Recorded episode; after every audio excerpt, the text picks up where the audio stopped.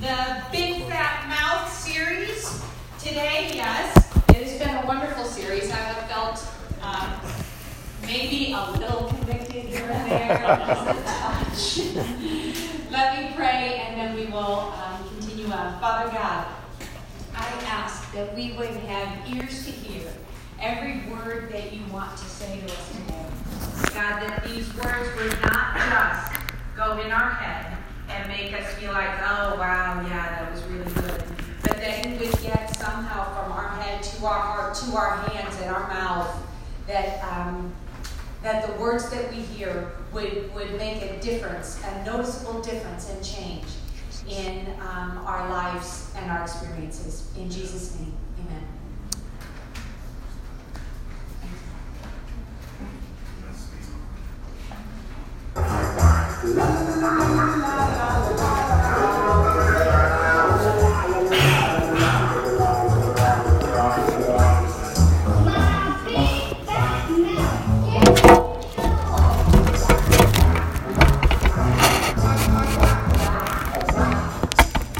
Morning, everybody. All right, uh, my big fat mouth. Uh, we're actually going to go a couple more weeks with this. Today, we're talking about criticism. Don't you just love to be criticized? Doesn't it just make your heart feel warm when someone criticizes you? Of course, I mean, nobody likes this, but we all, we've all had our fair share. Uh, I did not set out to become a pastor. Some of you don't know that. Uh, I was uh, had been in professional golf, trying to make it in that arena. When God called my focus from that to this, and that was back in 1990, and it was a pretty odd call, odd timing, and all that. Uh, the senior pastor of our local megachurch asked Bonnie and I to take over the reins of a very large young adult ministry back then, one that we ourselves were involved in. I am told that we are no longer young adults. That's odd, isn't it? Anyway, anyway, uh, some of you here were involved in that ministry, I know that. But I took over for a beloved and wonderful pastor and friend that had moved away. And I Bonnie and I both were very, very passionate about the ministry, but I was wildly undertrained for that position. And one of my first weeks in leading that ministry, learning how to speak and teach the Bible to young adults, one guy came up to me after a service and he said, It's a good thing that most people like you because that was terrible. and you know, I had a pretty good idea that it was terrible, but it sure was nice to hear it, you know? Pastors often hear criticism like that uh, fairly often. And I certainly did quite a bit in the years that I served in that, in that megachurch. At, at times, I told Bonnie I felt like a pastor shaped pinata. and I kept a file of rude letters that people sent to me. I had a, I was accumulating a pretty good sized file of these things, and I kept them until one day Bonnie just said, throw the, Would you throw those away? Just get rid of them all. And, and so I did. But that pastor that I took over for way back then uh, remains a very good friend of mine to this very day, and we have over, over 20 years now We've had a standing phone appointment every other Thursday morning where we, we talk and we talk personal stuff, we talk ministry, we hold each other accountable to the things that are important to us. I remember talking to him shortly after he planted his church up north. And he said, right after one of his first services, um, Todd and Laura, you guys may have been there for this, but he said, right after one of those early services, a guy came up to him right after the service, came up and shook his hand, looked at his watch, and says, Looky there. I have just enough time to get to a real church service somewhere else. Criticism. Criticism. Now, today, when I'm talking about criticism, I'm not talking about the type of constructive feedback we give because we've been invited to or because we care about someone and we want to help them become better. What I'm talking about this morning is the nitpicking, unkind, uninformed, cruel, casual criticism that comes so often these days. One author put it this way he said, There has never been a shortage of people eager to draw up blueprints for running other people's lives. Now, some of you right now are probably smiling in your seats, going, Finally, yes, Thank you. Finally, I just need my spouse to hear this. I'm gonna I'm gonna send this link to my boss because he really, really. You're thinking about all the people that really need to hear this. But you remember the title of this series is "My Big Fat Mouth," not their big fat mouth, my big fat mouth. So turn to somebody around you and say, "I need to hear." Not you need to hear. I need to hear this. Here's why. Um, like a lot of things, the problem with criticism is that it's really difficult to see in the mirror. In other words, nobody sees themselves as a nitpicky critic. And we hate it when other people criticize us, yet we have no problem. We don't even realize when we're criticizing other people. Why is that? Because so often we feel justified in criticizing. We say, well, you know, if they weren't so weird, if they weren't so stupid, if they didn't spend their money in such an unwise way, I probably wouldn't criticize them. Because after all, I, I know what's best for their lives. It's almost like God has a wonderful plan for your life, and so do I. And if you don't live up to my plan, then I will criticize the way you raise your kids, and the way you dress, and what you post on Instagram, and how you drive, and where you go, where you went on your last vacation, because I know you're in debt. You probably can't afford it. Can't afford it? Man, you're quiet today. Am I the only one with this problem? Let me show you. I'm going to show you a really, really popular verse in the Bible. If you're not a church person, you probably still have heard this verse before. But the chances are that very few of us that know this verse know what comes right after, it, right on the heels of it. So I'm going to give you the, the, the well known part first, and then the less lesser known what comes after. Paul says this to the believers in Galatia, writes this in Galatians chapter 5. The whole law can be summed up in this one command love your neighbor as yourself. Say those words love your neighbor as yourself. We know that. We love that. Makes us feel great. It's comforting. Love your neighbor as yourself. But then he goes on to say, But if you are always biting and devouring one another, watch out. Beware of destroying one another. Yikes. What if? What if for some of you, your critical words are actually destroying the potential closeness you could have in your marriage. What if? What if your critical words are driving a wall between you and your children?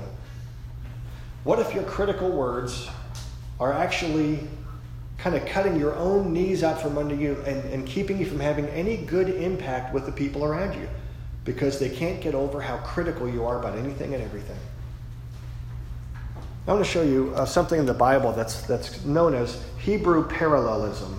It's a way of teaching in the Bible, and you'll find it in the book of Proverbs a lot. You'll find it in a lot of the poetry books in the Bible. Um, but they'll say a statement about a subject, and then in the second half of the verse, it'll say almost a complete opposite sort of statement about the very same subject. And it teaches by contrast, and it's, it's done on purpose. Uh, like in Proverbs chapter 12, verse 18. Here's the first side of it. Some people make cutting remarks. Say that with me. Some people make cutting remarks. You know what this is like. You know what this is like. Your grandma says to you, honey, did you lose your phone? No, grandma. Why? Because you haven't called me in two weeks. I could be dead and nobody would even know it. That's also known as a grandma burn, by the way. But some people make cutting remarks, but there's another side to that very same proverb. Some people make cutting remarks, but, but, the words of the wise bring healing. But the words of the wise bring healing. Some people cut and criticize, but other people speak words of wisdom. And those words build up, they don't tear down. They bring healing. Paul, Paul goes on in the book of Ephesians, and he says it this way in, in Ephesians 4. Don't let any unwholesome talk come out of your mouths, but only what's helpful for building others up according to their needs, that it may benefit those who listen saying, Don't let unhelpful, unwholesome, critical, impure words come out of your mouth. Don't tear other people down. Let the only words you speak be words that are helping for, for building others up. And here's what I hope that we'll all come away understanding today. We really have no idea whatsoever how a single word of criticism can pierce someone's soul and stay with them for years and years and years. Now, on the other side, we sometimes forget just how powerfully God can use a single word of encouragement to lift somebody up, to build them up, to give them the hope and the strength and the faith to go on. Your words have power. Some people make cutting remarks, but the words of the wise bring healing. It's part of the reason we talked about good gossip last week, if you were here. We talked all about good gossip, initiating and spreading good gossip, you know, the good things that we say about one another. We just start, start repeating it, start spreading that word because it brings life. It's good, it's healthy. Did you hear what Bob said about you? What? Can I quote you? That's right. That was another thing we said a lot. You hear what Bob said about you? What did he say? He said that you're, he thinks you're the best at what you do. Wow, really? He said, yeah, sure did. You hear what Sally said about you? What? Said you're one of the kindest and most considerate people she's ever met. Wow, really? Yeah, what she said. Thanks. That kind of stuff brings life. I mean, it puts a spring in your step when you hear that about yourself. One harsh word of criticism can take somebody down. And I will tell you this I might be here today because of the helpful words of my senior pastor back then, back many, many years ago. Uh, Dr. Mark Rutland spent some time with me and he continued to talk me through my own insecurities, my own inability, and he mentored me and he was honest. He was honest as he helped me learn how to speak and teach. And he knew some, somehow he knew just the right thing to say to encourage me, what I needed to hear to keep going. So we forget just how one word of encouragement, how God can use that word to build faith and hope to someone who really, really needs it. So I'm going to ask you this What kind of person do you want to be? It's really two options. The first type is what I'm going to call a fault finder. A fault finder. This, I mean, quite honestly, friends, this is what most people are. Because of our fallen nature, we tend to look at what's wrong before we notice what's right. And those of you who are married, be really careful with this because it's so easy to be a fault finder. You can take a relatively good person and just cut the life right out of them even before you get to lunch. Do you have to walk that way? Why'd you have to say that? Are you going to wear that? I know you think that's hilarious, but it's not. Speak up. Quiet down. I don't like your friends. You're working too much. Or why don't you work harder and make some more money? That TV show is dumb. I don't know why you like it. You never help out around the house. Swing and a miss on that casserole, honey. Some of you have nervous smiles on today because it's a little close to home. Then we rehearse that critical spirit by, by criticizing other people behind their back. Their house is a little pretentious, isn't it? Why'd they pick that restaurant? That was awful. I can't believe the picture she posted on Instagram. She says she loves Jesus, but I think she loves her own body. But uh, hey, uh, not judging. Not judging. Can you believe the way, the way their kids talk to them? Man, if they're going to raise their kids like that, they might as well put them in jail right now because those kids don't stand a chance. Man, Bob drives his car like Mr. Toad on acid. You better take that Christian bumper sticker off his car because he's a bad witness. Whatever it is, it is so easy to be a fault finder, isn't it? That's easy. And if you're a fault finder, let me, I'm going to remind you you have a kindred spirit in the Pharisees. They were fault finders. That's exactly what they did. And you're not only like the Pharisees, you're a little like the devil. Why is that? What is one of his names? One of his names is the accuser the accuser, accusing people before God day and night. What does he do? He finds fault, and he's good at it. That's what the Pharisees did, that's what the devil does, and unfortunately, it's what a lot of us do. Now, why do we do that? Why do we do it? There's a few really, really common reasons. I'm going to give you the most common. They're, for the most part, they are pride, insecurity, and ignorance. That's why we criticize other people. A lot of times we criticize because we're filled with pride. We feel like we know what's best, not just for our own lives, but for theirs too. That is prideful. Second, we criticize others because we are insecure. You know, we, we, we accuse and we criticize other people for things that we actually have weaknesses in our own life about. It's weird, but it's true. There's a whole other message there for another day. The third reason is quite often because of ignorance. We just don't understand the situation. We very, very rarely have all the information about any given circumstance. So people criticize the school, and they criticize the church, and they criticize the management of the restaurant or the business or whatever. And they know nothing about how it works. Yet they criticize. It's a lot like before we had kids. Man, we could easily criticize parents all day long for how they couldn't control their two year old in a grocery store. We didn't even know yet that two year olds in a grocery store are basically terrorists. You don't know that till you have your own kids. And these poor parents can get like, I know this is bad parenting, but I just give up. I surrender. You can have the candy, just shut up. Please, please. I'll buy you a pony or a Porsche, whatever it takes. Just get in the car and stop embarrassing us, please. So let's not judge or criticize others because we don't know what they're going through. We just don't know. The great theologian Elvis Presley said, Don't criticize what you don't understand, son. You haven't walked in his shoes. And that's true.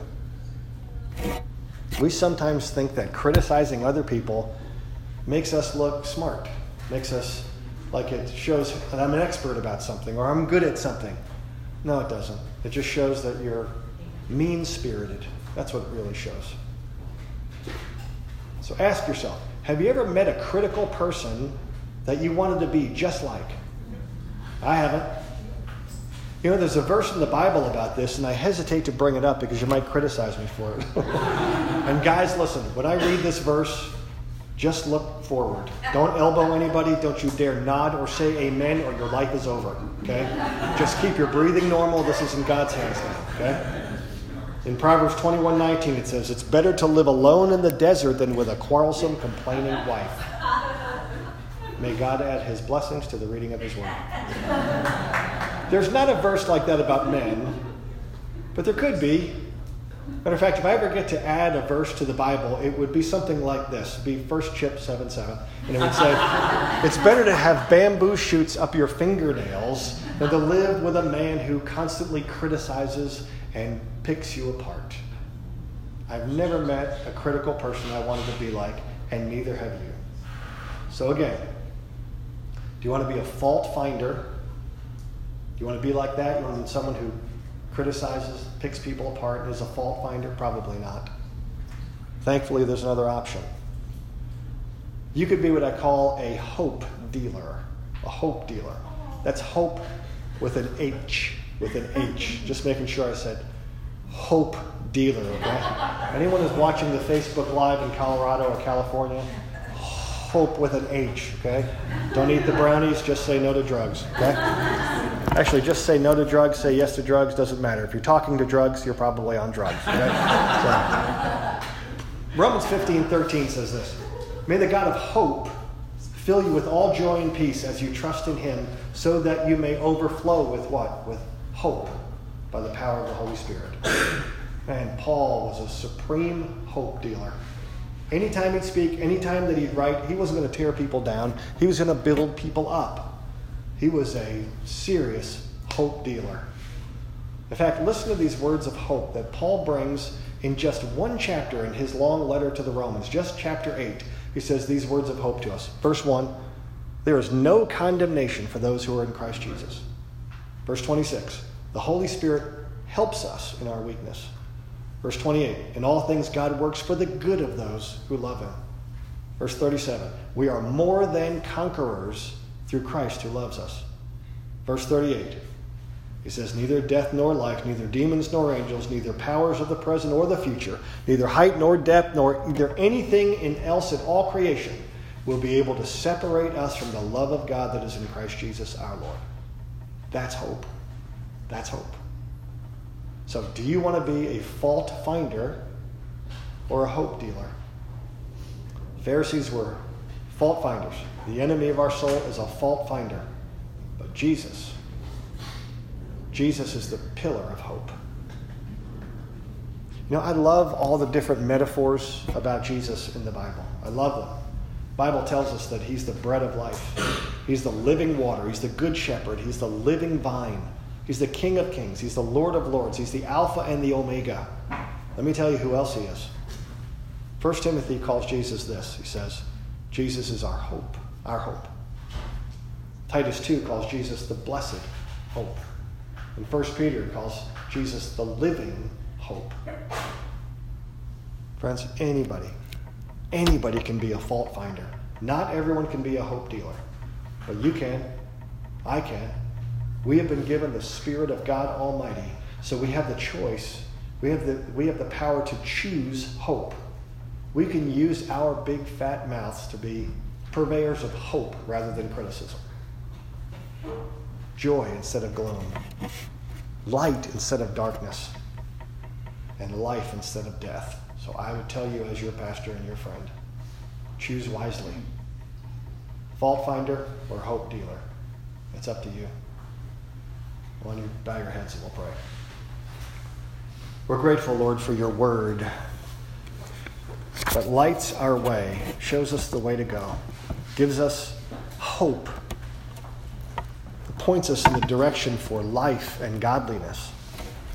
So, Lord, I pray that you would take these words and that you would cause them to go deep into our soul, that, Lord, we might know you better, that we might walk with you more closely, that we might be people who use our big fat mouth for hope and for life instead of criticism and darkness. So, Lord, I pray that even in the next few moments, as we use our voice to lift up your name, inhabit our praise, may we spend this time in your presence, we pray. In Jesus' name, amen.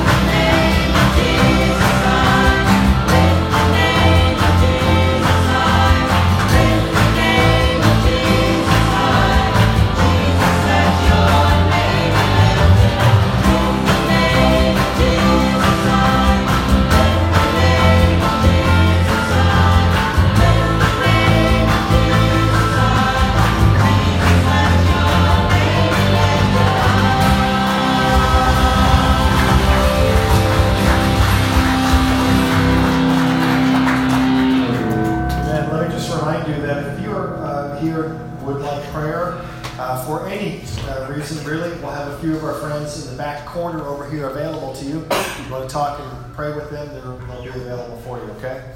Um, Shoebox. Shoebox, right back there on the thing. If you haven't grabbed yours yet, please grab some to take with you today. Sun is Sunday, the drop dead date. Got to bring them back here this Sunday. So take the boxes this week, bring them back filled up, and we'll um, we'll usher them over to um, those folks for yeah.